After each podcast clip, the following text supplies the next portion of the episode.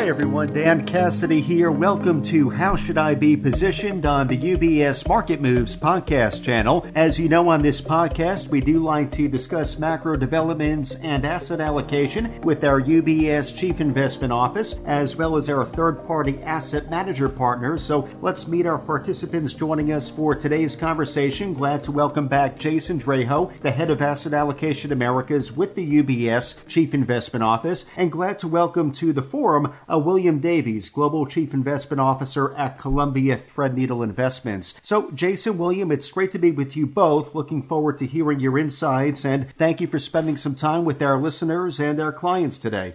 Thank you, Dan. It's good to be here. Good to see you, Dan.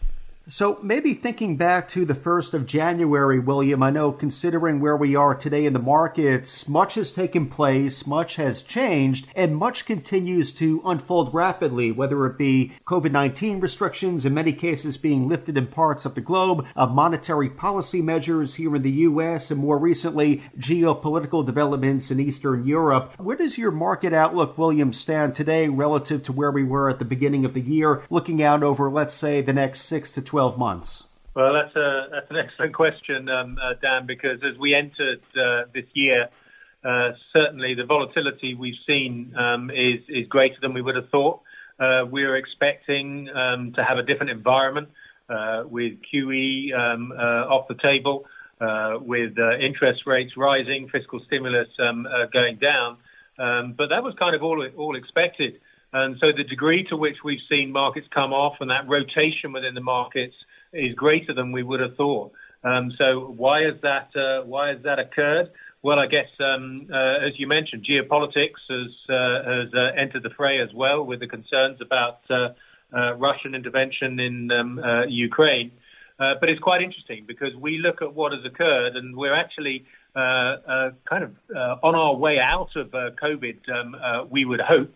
Um, uh, now there may be more strains as we move forward, but hopefully we're on the uh, on the on the on the good trajectory right now. And so with uh, corporate balance sheets um, uh, strong um, and earnings uh, uh, pretty pretty attractive, we're actually seeing some um, good opportunities which are arising um, uh, in markets as a result of some of this volatility we've seen over um, over the first two months of this year. Uh, so actually, we look at the next six to 12 months and uh, agree uh, that rates will rise um, from here, um, you know, as expected. But actually, we think that some of the market falls are creating opportunities for investors right now. Thank you, William. Yeah, definitely want to follow up and hear your thoughts on allocation where opportunities exist a bit later in the conversation. And Jason, uh, the timing works out well. I know you and I spoke a bit earlier today. You did talk about uh, the economic picture, the outlook here in the U.S., and how it's quite unique when you consider what the data is telling us and what the Fed's mandate is for policy as we make our way through the year. So, what are your thoughts, Jason? You know, we titled our 2022 outlook a year of discovery. Uh, it's certainly been a year of discovery thus far in terms of what's uh, you know going to transpire in terms of policy, geopolitics, and things of that sort. So that hasn't disappointed. The crux though of our view from a fundamental perspective was that ultimately you know growth would still be uh, like U.S. and globally above trend throughout the year, you know, moderating as the year goes on. I think even though we saw a slowdown, you know, at the end of last year, the start of this year, due to the Omicron wave, it's been relatively modest, and, and the latest data we're seeing suggests a bit of a reacceleration, at least in the near term. So I think the trajectory of growth is playing out as we expected. Inflation is certainly very high, but that is also kind of what was anticipated that it would peak in Q1 and start to moderate uh, throughout the year, and, and we still believe that's kind of that sort of you know is the, is the right trajectory. The Fed has certainly become more hawkish than anyone anticipated, uh, even back on January 1.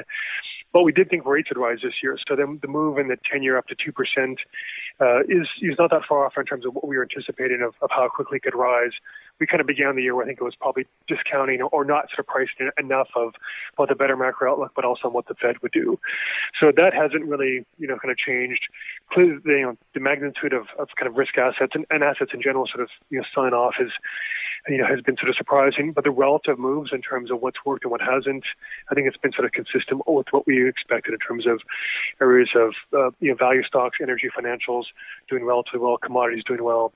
So I think the, the overall thesis for, for us hasn't really changed, even though clearly the, the Fed has turned more hawkish, uh, and the, you know the, today the levels of, of markets and risk assets compared to where we were just eight weeks ago has shifted. But I think the relative view has not altered at this point in time. Thank you, Jason. So, uh, William, maybe revisiting some risk considerations that were alluded to a few moments ago. The list is quite extensive. Again, you think about rapidly evolving geopolitical tensions, a Fed which appears to be more and more hawkish here in the U.S., ongoing inflation pressures, the list, it does seemingly go on. So, William, what do you believe the market is most focused on, or what among this risk basket, so to speak, will remain on the minds of investors over the longer term? I think that's evolved a little bit as we've gone through um, the beginning of uh, 22.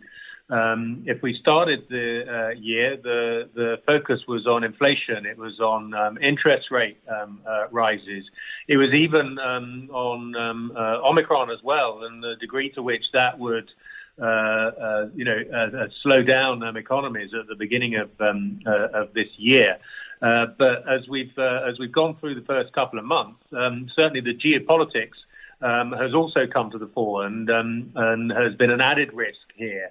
Uh, but I think one of the things which I find quite interesting is we go back to the beginning of December, and we're expecting to see the Fed raise rates um, as we went through um, uh, 22, but not nearly to the extent of those uh, four, five, uh, six rises, uh, maybe even more um, as we go through this year. So uh, that increased hawkishness, um, as we've seen inflation um, uh, ahead of expectations and, and, and persistent, um, has, has led to some of this um, uh, change that we've seen um, in leadership uh, within markets. And yes, I mean I would agree with um, uh, Jason that we, you know, that we that could have been expected at the beginning of this year, but the degree to which that has occurred, um I think, has probably taken us um uh, somewhat by surprise. The, uh, the degree to which we've seen the outperformance of value and underperformance of, of growth and uh, value. Uh, but what we start to wonder about here at Columbia Threadneedle is are we um, around about that uh, peak of, uh, of concern about the degree to which interest rates um, rise this year? the peak at which um, we are concerned about inflation. because as Jason rightly said, we expect inflation to abate um, as we go through this year. Uh, as that happens, do we start to then um, think about uh, maybe, well, interest rates will rise? Uh, yeah, absolutely. But do we do we then not expect an increased number of rises as we go through this year? Uh, do we moderate um, uh, a little bit in terms of tensions um, uh, in in Europe and, and around Ukraine? Certainly, they have um, intensified as we've gone through um, this year.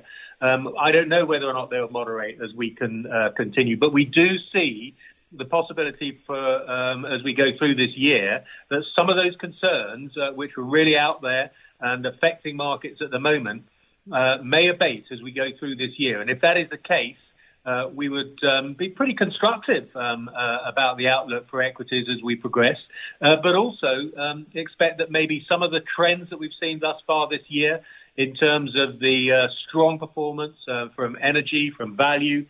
Maybe we'll start to see a rotation of that um, as we start to see growth um, uh, growth expectations fall a little bit as we go through this year.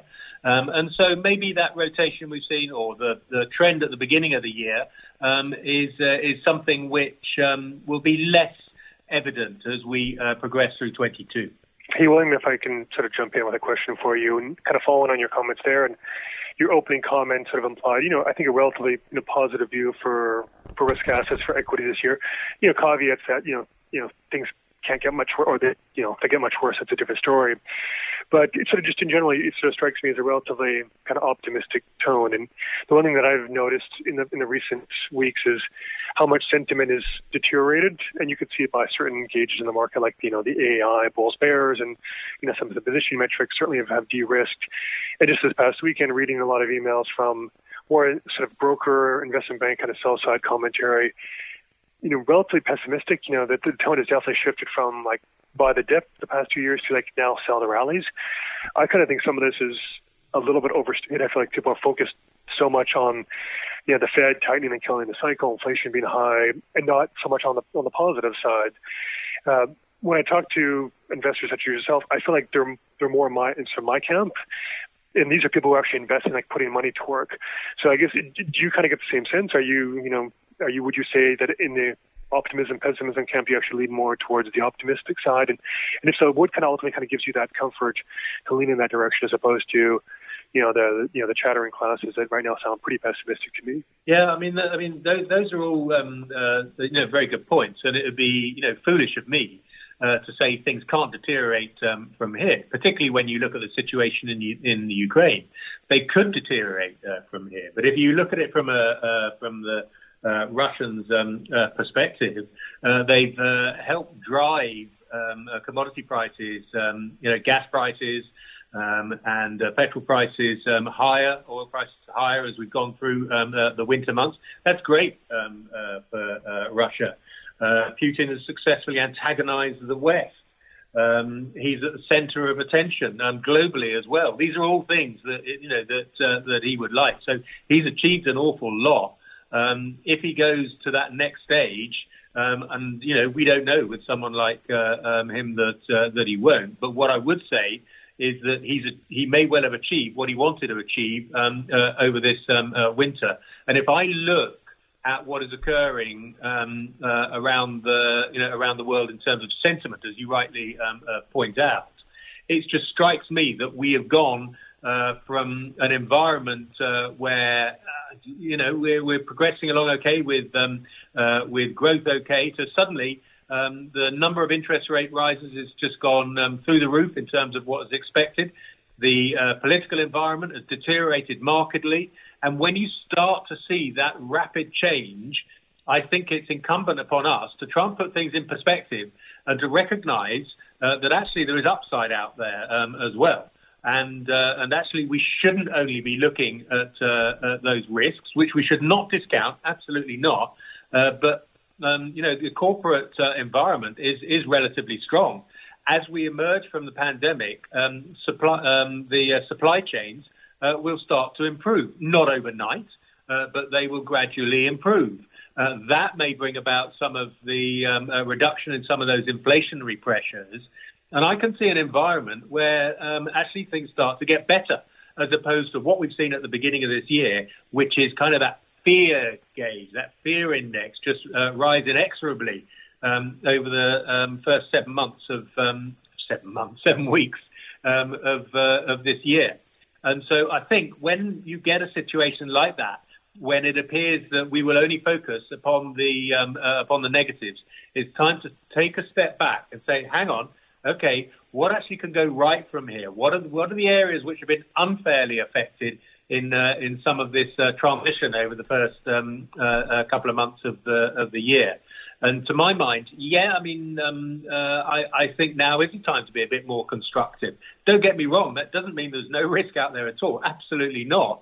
Uh, but if there weren't any risk, then prices would be a good deal higher than they are right now. William, just to circle back on the Fed for a few moments, I know we are highly anticipating the meeting coming up in March, and it's largely agreed upon across the street that we will see a hike at this upcoming meeting. Do you think that at this point that's priced into markets, and can you further expand on your expectations for the course for Fed policy through the balance of this year? Yeah, so um, absolutely um, a rate rise is um, is baked into um, uh, March. I mean, uh, I guess there are those who may question whether or not that would be 50 basis points rather than 25 basis points, but our central case would be 25 basis points um, in March, and then further increase as we as we go through the year. But I think the important thing is not just how many rate increases do we get this year, be it four, five, six.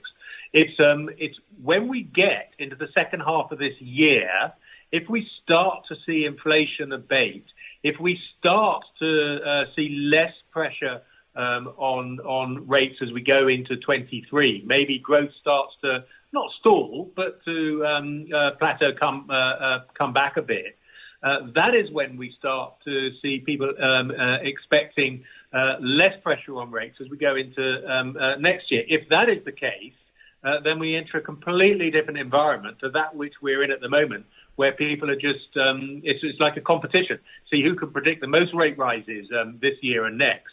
Um, if we start to see some reversal in those inflationary pressures, and let's face it, technology still continues to have a disinflationary impact around the world.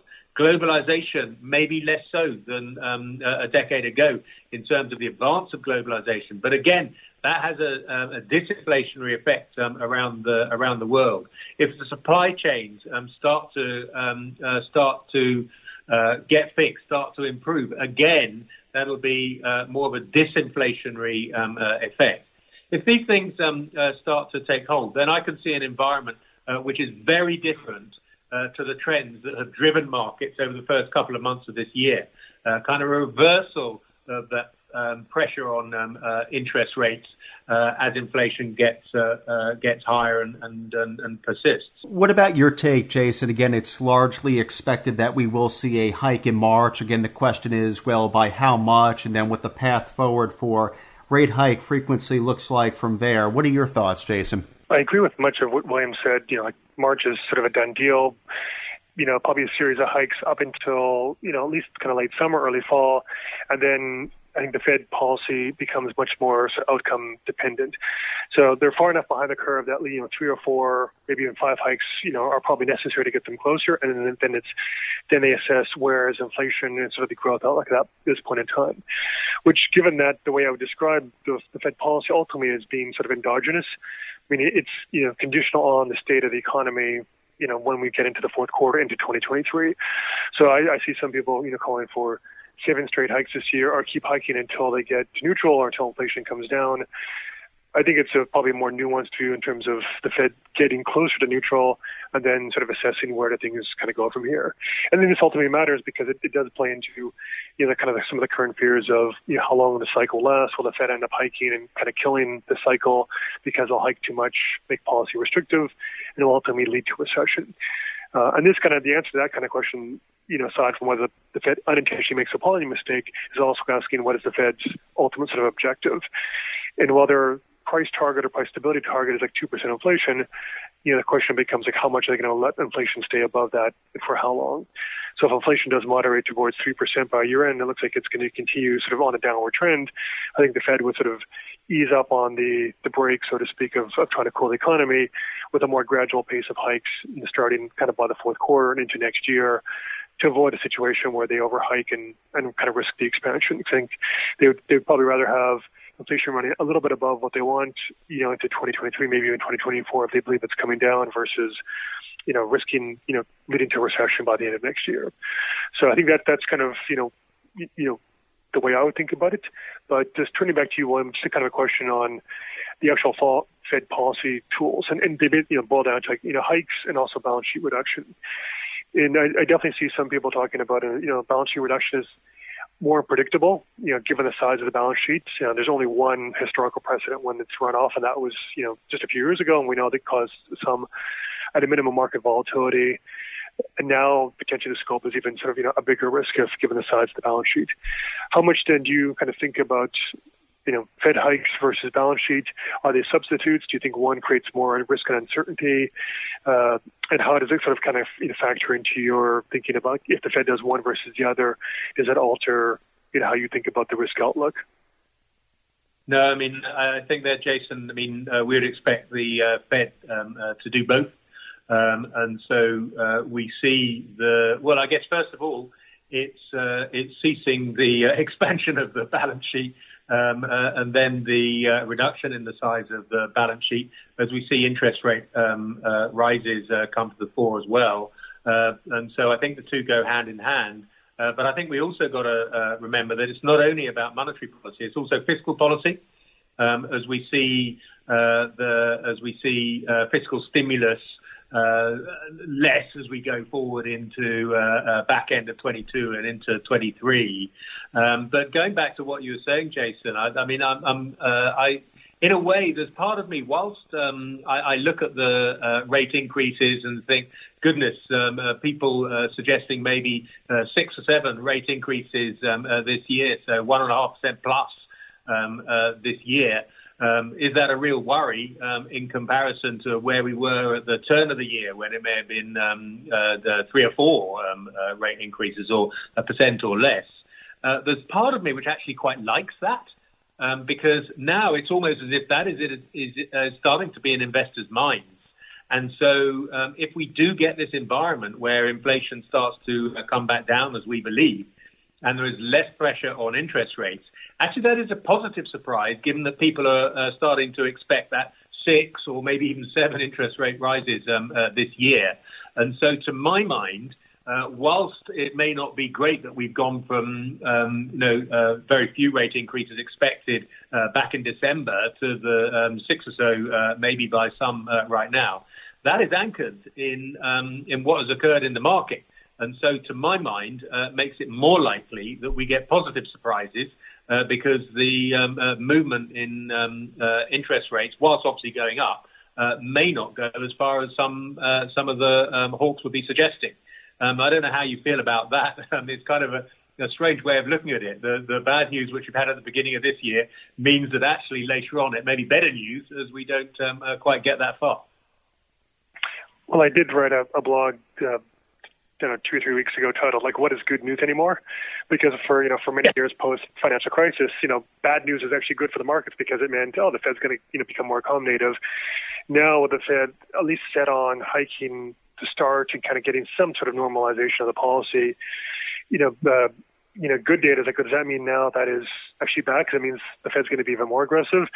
Bad data is probably not going to turn them. I think we're we're kind of you know until we get kind of clarity on what the Fed's going to do. I think there's a little bit of muddleness of the data and instead of the messaging. But ultimately, to me, like good data is good data. And we saw just even like the past couple of days, whether it's European you know, flash PMIs or this morning there was, I think the PMI service in the U.S. like you know kind of good data that's that's sort of being underplayed. Ultimately, if the fundamentals are good, I think that that will sort of triumph. But right now, that's a story where investors are not focused so much on that. I think they're just more focused on how much is the Fed going to tighten and is just going to destroy the economy? And, and uh, the balance, I think, will shift as we move later into the year, with the potential, I think, for the upside surprise, as you said. Uh, it might even, to me, happen sooner. I can see this sort of a scenario where things start to look better in the spring, and we start hearing like the green shoots arguments of you know growth getting better, inflation moderating. So um, these narratives, you know, have a, a way of pivoting pretty quickly in ways that are unexpected. And after this difficult first quarter, I expect, well, I think there's a decent chance the narrative turns more constructive even as soon as the second quarter. Yeah, and I think you raise a, an interesting point there about uh, services because um, you're absolutely right. We look at those um, uh, services purchasing manager indices, the PMIs, and uh, and uh, certainly they're very strong um, uh, in the US. They're very strong in the eurozone as well. And if we look at what has happened during the pandemic, it's goods that have been bought, not services. Um, and actually, we may see a, a bit of a reorientation um, in economies um, as, uh, as service spending um, uh, rises as we go through uh, this year. Incidentally, that may uh, reduce some of the um, uh, inflationary impact on the goods. Um, where we've seen uh, that inflation, but maybe that's asking for too much as we move forward. But certainly, I think the the balance of the economy is going to change as we go through 22. So, when you think about asset allocation, just taking 2022, thinking about the environment we've been through over the past almost two months at this point, and when you think about the monetary policy environment, as William Jason, you've both outlined for us a lot of nuances. 2022 is very different from years past. From an investor's standpoint, the question becomes, well, how do I navigate through this? So, what kind of guidance can you offer, William, when it comes to asset allocation, given what's ahead of us and the, the volatile period we've been living through recently? Recently? Yeah, well, certainly as when we look at uh, um, asset allocation, um, I think it is very important um, uh, to look at some of the shifts that we've seen um, over uh, the recent past and the shift away from um, growth and quality uh, that we've seen as we've uh, had the rotation in markets um, as investors have feared interest rate rises. Um, as, as we've spoken during um, uh, this call, um, you know, we talk about a time when there's less pressure um, on rates as we move forward. Uh, we think that return to uh, growth um, and uh, quality uh, will return as we go through um, uh, the latter stages of 22 and into 23. as growth starts to moderate, as inflation starts to, to moderate, some of those interest rate pressures start to moderate as well. Um, so we think that that could be uh, something which occurs as we get um, uh, later um, uh, through the year. Uh, we would also look at some of the emerging markets um, uh, around the world and, and, say, you know, emerging markets underperformed uh, meaningfully um, in 2021.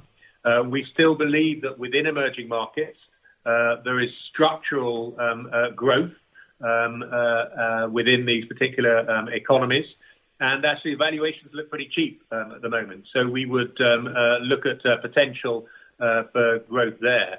Uh, within credit, um, I think as we go through uh, 22, uh, you know, we've seen over the past couple of years, we've seen some of these fallen, fallen angels as they move out of investment grade into um, high yield. They'll reverse. We'll see some rising stars as we go through um, this year and next. Um, and so again, opportunities within within credit um, in, uh, in in certain areas. Um, so that's really, I think, the you know uh, the way we look at some of the um, uh, asset allocation um, as we as we move forward. What about your thoughts, Jason, when it comes to allocation? So I think what's worked this year thus far with the kind of value stocks doing well, commodities, growth lagging a little bit. Ultimately, I think these trends will kind of continue at least for the next kind of three to six months, and that's kind of you know the horizon tactically that we would have in mind. Uh, ultimately, rates will continue to move a little higher. I think the growth outlook will get a little bit better, so reinforcing you know, some of the trends that we've seen, you know, thus far. And we do think rates are going to go higher, which will just create a continued headwind for for growth stocks as they kind of adjust to a little bit higher rate environment. Not so much that this is a negative view for, for growth or for tech, but just on a relative performance. I don't, I don't think it's going to be the, the sector that would be, or the style that would outperform over this horizon as we get into later this year, I think it's a little bit of, you know, tell me, you know, where rates are going to be, tell me where the growth is going to go. I can kind of give a better answer then, because ultimately, if, if rates keep going higher, to not just sort of, you know, say, you know, 2.4% for the 10 year by, you know, the first quarter of next year, but it looks like it can get up to 2.75% or 3%, I think the scope for value versus growth can continue a little bit longer. So it, it's kind of driven by the macro environment in the rates market. Where I would agree with William is, you know, on the well, emerging market side, but even more so on the developed market side, like European equities, uh, things that are essentially, you know, could benefit from kind of a global growth dynamic that's still favorable, still some of the risks that we've discussed earlier kind of abating a little bit, but also just on a valuation perspective, you know, we talk about U.S. equities or equities being expensive, but it really is still kind of growth stocks that look relatively expensive. Everything else, whether it's U.S. value stocks, small caps, mid caps, uh, you know, European equities, emerging market equities, they don't look that expensive relative to their own history. So I think from a medium to longer term view, I think that's where there's still kind of some attractive opportunities, um, especially since things that have maybe kind of been discounted too much because of the you know the start of this year where a lot of risk has been taken off the table. So that's something tactically we like, but also more strategically, I think there's some definitely some opportunities that investors in the U.S. haven't been focused on as much. On the credit side, I just still be cautious of you know, rates going higher. So we've been kind of, you know, negative on things that are like longer duration, you know, very interest rate sensitive and still think that's kind of the right positioning for the time being. But given how much rates have risen this year and how much spreads have widened, I think we are getting to the point where some of the credit product is, is that, you know, we were a little cautious on before. Now the yield starts to look a little more attractive. And if inflation does moderate throughout this year as we expect, now suddenly these are things that become looked a little bit uninvestable to us at the start of the year, start to become you know more attractive potentially later in the year. Again, assuming the cycle has a decent amount of runway, we're not kind of getting towards the end of the runway. So, the big picture, that's kind of how we are in a position right now. Thank you, Jason. So, I know we're beginning to come to the end of our time together today. Thirty minutes goes very quickly, and Jason William, thank you for everything you've covered for our listeners, our clients today. Uh, maybe before we close out, we can hear some final thoughts takeaways. Jason, what we can do is provide our guest William with the final word. So, uh, Jason, I'll go to you for any final thoughts you would like to leave us with today. Well, of all the things that we've talked about, I'd say in terms of, to me, like the relative importance uh, for the markets this year begins with sort of economic fundamentals uh, even more so than the Fed, because the Fed is going to be responsive to those fundamentals, and both of those are more kind of relevant for the market outlook than you know the geopolitical tensions going on right now with Russia and Ukraine. Ultimately, it comes down to I think kind of how good is growth, does inflation moderate, um, and the fundamentals of the U.S. and global economy. And we believe that they're they're actually still quite solid. There's a lot of resiliency. It has not been fully appreciated relative to a lot of the risks that are getting attention right now. And once that starts to become more apparent, you start to see kind of more upside across different risk assets. But for the next few weeks, uh, and maybe a little bit longer, lots of volatility, uh, but you should use volatility maybe to take advantage of this medium-term outlook as opposed to getting too defensive. Thank you, Jason. And then, William, any final thoughts or takeaways you would like to leave our listeners with? Um, yeah, well, you both have both been very generous, Dan. Jason, thank you very much indeed. I guess the thing that I would um, uh, emphasize is that uh, we've had an awful lot thrown at us um, over the past couple of months in terms of